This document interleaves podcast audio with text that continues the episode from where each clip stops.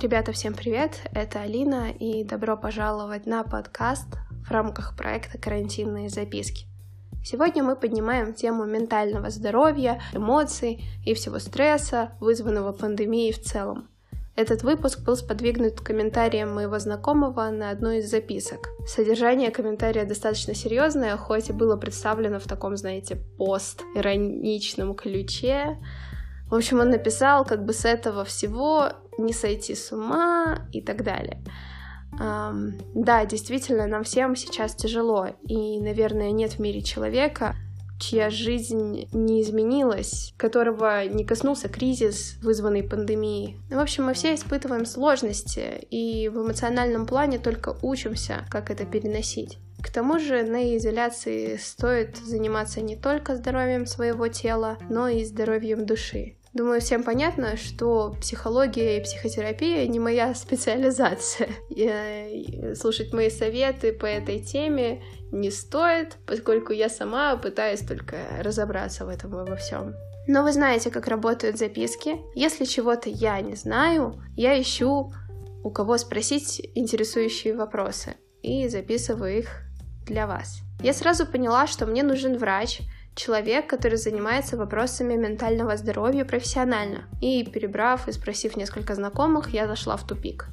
Казалось, э, что я долго буду в поисках, но вы не поверите, мне, как Менделееву, приснился сон, в котором э, я гуляла по Минску и заходила в метро, я очень много денег почему-то возила с собой, я летела на один день в Алмату на какой-то праздник и возвращалась. В общем, это был достаточно сумбурный сон, и когда я проснулась, меня осенило, что в Минске у меня есть знакомая врач-психотерапевт Алла, с которой мы познакомились, путешествуя по Европе. Я связалась с ней, и она согласилась поучаствовать в моем выпуске. И я очень благодарна, Алла, тебе за то, что ты согласилась. Это очень приятно, и это большой вклад э, в мои записки, в мой проект. Первый вопрос, который я задала психотерапевту, он беспокоил меня, и это то, что произошло лично со мной. И, может, из предыстории записок вы знаете, что свой первый карантин я пережила достаточно тяжело. Мне было одиноко, мне не хватало людей, я как экстраверт в целом достаточно сильно нуждаюсь э, в социуме, и я не энергетический вампир, но я определенно точно получаю большую дозу энергии внутренней от компании, от знакомств, от э, людей, вот. И когда карантин отобрал у меня возможность знакомиться с новыми людьми и вести физический контакт э, с группами людей, я в какой-то момент замкнулась в себе и как-то даже отстранилась от всего мира, я спросила у Аллы, что же мне, экстраверту, делать, чтобы избежать одиночества и вот в такой ситуации, как мне быть? То, что пострадали отношения с друзьями и близкими и замкнула себе, это результат а, того, что, ну вот моя такая реакция на стресс, да, и это нормально, что когда а, происходит что-то такое событие, которое меняет образ жизни, и ну, не были, допустим, да, вот мозг не был готов к таким резким переменам, поэтому такая реакция это вполне нормально. То есть она может быть, э, человек может, например, там хотеть плакать или кричать, или наоборот ни с кем не хочет общаться, там затаиться, и там, чтобы вот быстрее бы это все закончилось, и как-то переждать это, но оно не заканчивается, и поэтому находиться в таком вот состоянии шока долго, ну, тоже тяжело, потому что, ну, карантин длился долго, то есть это хотелось, чтобы он там за неделю закончился, вот, но важно, ну, наверное, в первую очередь это а, разрешить себе вот побыть в том состоянии вот этого какого-то а, шока, стресса, страдания. Там, если хочется поплакать, то разрешить себе это или там пожалеть себя как-то, пострадать, да, вот я сегодня буду страдать, и вот ну, только это озвучить себе то, что вы будете делать, вот, и э, разрешать себе там, то есть не винить там себя за то, что я ну, не справляюсь с этой ситуацией, потому что, э, ну, каждый проживает это по-своему, И чтобы не зависать в этом состоянии, вот, то, что там как не чувствовать себя одиноким, а просто э, начинать брать э, ответственность за то, что происходит, да, то есть чувствовать одиноким, э, но не ждать от того, что кто-то будет помогать мне решать эту проблему, а что я могу сделать сегодня, какое одно маленькое действие для того, чтобы э, не чувствовать себя одиноким, что вот если там важно общение с людьми, могу я там сегодня написать кому-то одну смс или могу ли я там написать какой-то там, не знаю, там пост пообсуждать с кем-то, пообщаться, или еще какие-то действия, которые, ну, нравятся, которые могли бы порадовать. Главное, чтобы это не было такого, что надо срочно такой вот интенсивный ритм восстанавливать, как было там до, то есть там все время там очень много общения, знакомств, то, ну, не стремиться сразу, чтобы оно было точно такое же на карантине, просто постепенно какими-то, ну, там, шагами э, его восстанавливать. То есть, ну, одно смс написали, там завтра еще одну смс. Ну, то есть по, ну, понемногу не пытаться там сразу как-то восстановить вот этот образ жизни. Мне кажется, что рекомендации, которые дала Алла, они подходят абсолютно любой ситуации. И вы сами можете подумать, как реагируете на стресс вы, на смену обстановки. Если в моем случае это вот э, отстранение от людей, а, замкнутость в себе, такое вот затворничество. Если вы проанализируете, как вы поступаете в стрессовой ситуации, то эти рекомендации могут вам помочь. Вы можете рассматривать это, эти советы, эти рекомендации от Аллы как универсальную памятку, наверное, о том, как вести себя в стрессовой ситуации. Но следующий вопрос — это как преодолеть тревогу, как справиться с этим чувством. Давайте послушаем, что в этом случае предлагает Алла. Ну, главное с тревогой не бороться, потому что если она есть, то разрешать ей быть, не подавлять это чувство, потому что э, подавить можно, но оно все равно потом как-то проявится, там, не знаю, через то, что там захочется там много кушать или какое-то будет такое напряжение в теле. А поэтому если любые там чувства появляются, их э, важно проживать. И, наверное, чтобы было легче проживать э, чувства такие вот там, как тревога там, или печаль, или злость на то, что происходит. Конечно, лучший вариант это ну, проговаривать эти чувства, если есть возможность кому-то. А если такой возможности нету, то э, писать, описывать да, вот то, что с вами происходит, э, хотя бы на бумагу, чтобы это ну, не оставалось внутри. Ну, также можно там воспользоваться там интернет какими-то ресурсами, там где-то можно тоже проговорить, или там телефоны доверия есть. Я надеюсь, что все, кто прослушивает э, рекомендации Аллы, как и я в первый раз, воспринимают это все как... Ой, сложно как это сформулировать. На самом деле Алла говорит достаточно простые вещи. Но для меня при первом прослушивании это казалось чем-то удивительным. Это как аксиома какая-то, которую я никогда не знала. Вроде того, что нужно проговаривать все чувства, потому что они все равно каким-то образом выльются, вроде переедания или напряжения. Может быть, те люди, которые как-то более глубоко уходят в психологию, они знают об этом, но для меня это было открытие. Ну и следующий вопрос, наверное, перейдем к нему. Это тот факт, что пандемия так или иначе сейчас в Алмате, в Казахстане, она касается многих, касается знакомых, друзей, семей, и у меня уже есть люди, которые тфу выздоровели от этой болезни, но так или иначе задаешься вопросом, как поддержать человека в этот момент, что лучше не делать и не говорить, чтобы не задеть как себя вести в этой ситуации? А, как э, поддержать другого человека? Ну, тут главное не включать э, спасателя, конечно, это отвлекает, да, вот если хочется кому-то помочь, это здорово, только э, лучше всегда спросить, как я могу тебе помочь? Бывает, что человек э, не хочет, или ему стыдно, или ему как-то страшно, или он пока еще не готов принять помощь, то ну, он может отказаться, и там не стоит настаивать или как-то считать, что вы, может, там что-то не то сделали или не то сказали, но просто дать понять, что там вы готовы ему ну, поговорить, поддержать. Если там сейчас не готов, то э, он может обратиться потом, когда захочет, да, то есть это не значит, что если там он отказался, то там он больше не сможет обратиться. Вот, что вы все равно рядом, но ну, подождете, если ему там сейчас, допустим, не время, и там каких-то там рамок, что не говорить и что не, не делать. Ну, то, что не делать, там не настаивать, не пытаться там поменять человеку настроение, если он в каком-то состоянии, он тоже сам хочет прожить свои чувства, и не пытаться давать советов, каких-то обещаний о том, что все будет хорошо или там что плохо. Ну, чаще всего просто человеку важно а, проговорить, обсудить то, что происходит, и что вы принимаете его состояние, и ну, будет также важно услышать то, что там вы чувствуете в этот момент, а, потому что это, ну, как-то, во-первых, сближает общение и, а, ну, помогает помогает выйти на такой уровень, что ни одному ему страшно, да, или ни одному ему сейчас сложно. То, что кто-то испытывает похожие чувства, и это тоже такая вот поддержка, что я не один, и что ну, вот сейчас люди переживают то же самое, и ну, важно э, ну, проговаривать это друг с другом. На самом деле мне непонятно, почему вот такие простые вещи, которые э, рассказала Алла, нельзя учить в школе, например.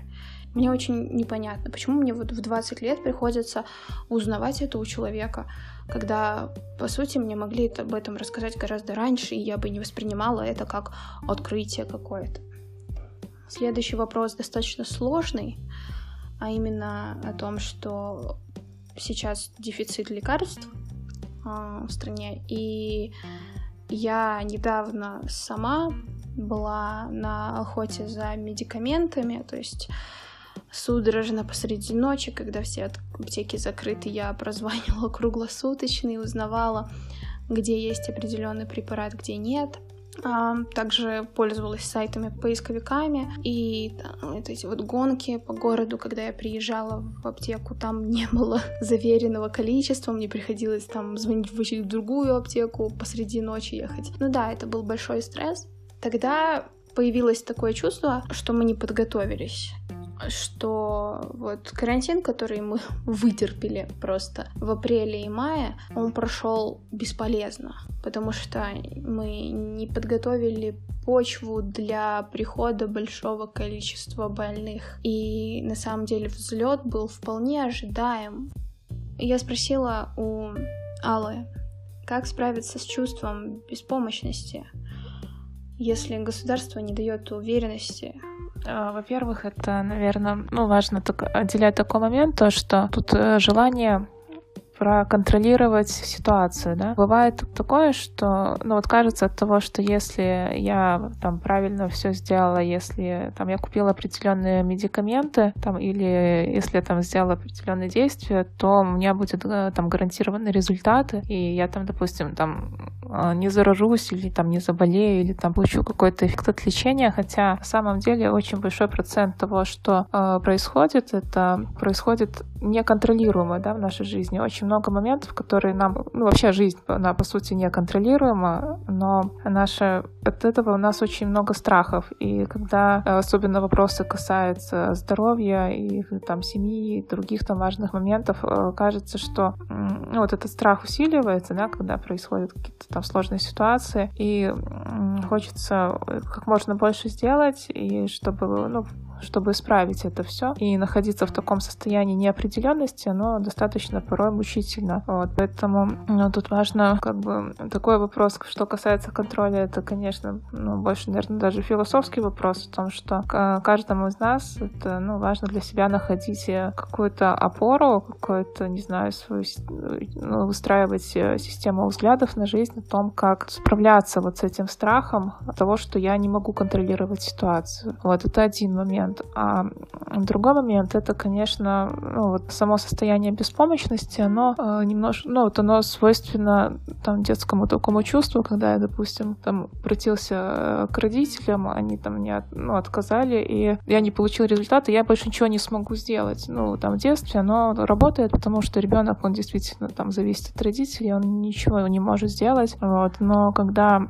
касается ну, взрослой жизни, то это ну, привычнее поступать, конечно, так и впадать в беспомощность, хотя э, ну, уже уже человек не ребенок и может ну, принимать какие-то действия, и ну, надо понимать, давать себе вопрос, а что я могу сделать на сегодняшний день, да, если там нет э, этих медикаментов, могу ли я заменить другими медикаментами, или могу ли я как-то поинтересоваться у других людей, да, там, что они делали в таких ситуациях, как они находили выход из этой ситуации, да, то есть не оставаться одному, не изоляться, не впадать в панику, а, ну, конечно, если хочется, то да, можно попаниковать и проживать это состояние состояние, но потом все равно начинать э, какие-то действия. Приятно слушать от э, человека вопрос, который очень досконально разобран, и ты сам делаешь такой анализ своим мыслям, чувствам на тот момент, стрессу, который ты испытываешь. А, и, наверное, следующий вопрос будет о том, как сохранить спокойствие в семье, как не ссориться с близкими на карантине. Такой момент, то что стремиться, чтобы все было тихо, спокойно, и чтобы у нас была идеальная семья, это, конечно, ошибка, потому что ссоры или какие-то конфликты — это нормально, потому что э, у каждого свой какой-то взгляд э, на то, что там происходит, на какую-то ситуацию в семье, и там люди могут быть друг с другом не согласны. Тут важно не то, что там бояться, что там я начну с кем-то ссориться от того, что я буду там больше проводить время с родными или близкими, а то, что, наоборот, это может быть какая какая-то возможность научиться обсуждать, да, и там не пугаться, и не бояться, если там произошла ссора, и меня там с первого раза не поняли. Это, наоборот, как-то поможет обдумать, а то может как-то мне яснее там выразить свою мысль или объяснить вообще там то, что там не хотел там человека обидеть, что это тут просто решался конкретный вопрос. Поэтому тут больше, наверное, такая вот э, возможность научиться общаться, учиться говорить о том, что, ну, там, обсуждать какие-то вопросы, не переходя на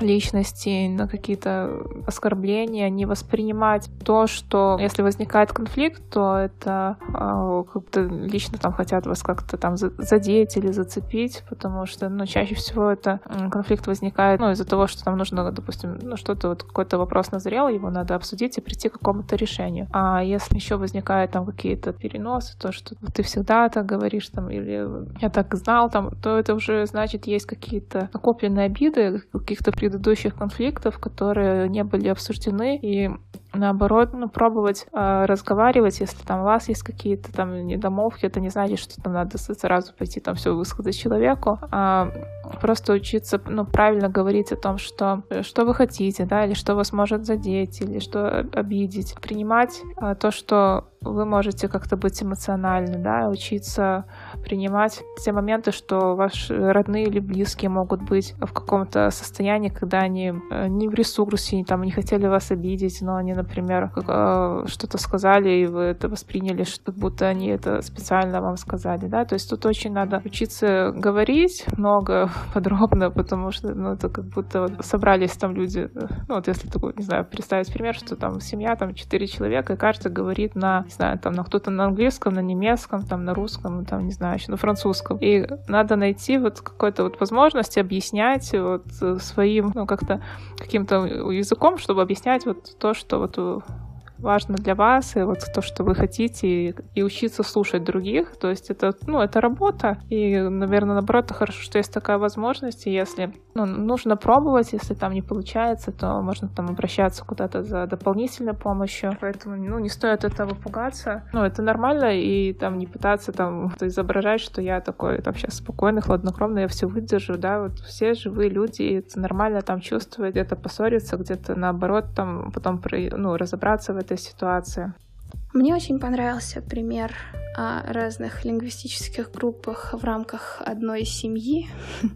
Мне кажется, это очень описывает ситуацию. И я надеюсь, что этот пример поможет вам поддерживать отношения в семье в спокойствии и чтобы вы находили а, выходы из конфликтов или не обижались в них. В общем, как Алла сказала, конфликты — это неплохо, и ссоры — это неплохо, просто важно научиться говорить. Ну и напоследок я оставила вопрос лично от меня, вопрос, который меня беспокоил некоторое время после запуска карантинных записок. А именно тот факт, что я хочу своими записками всех сподвигнуть сидеть дома и таким образом быть сознательными. А, я спросила у Аллы, каким образом мне действительно сподвигнуть друзей сидеть дома. А, ну, тут такой момент, что, конечно, а, ситуация сложная, и хочется помочь друзьям, близким, спасти их.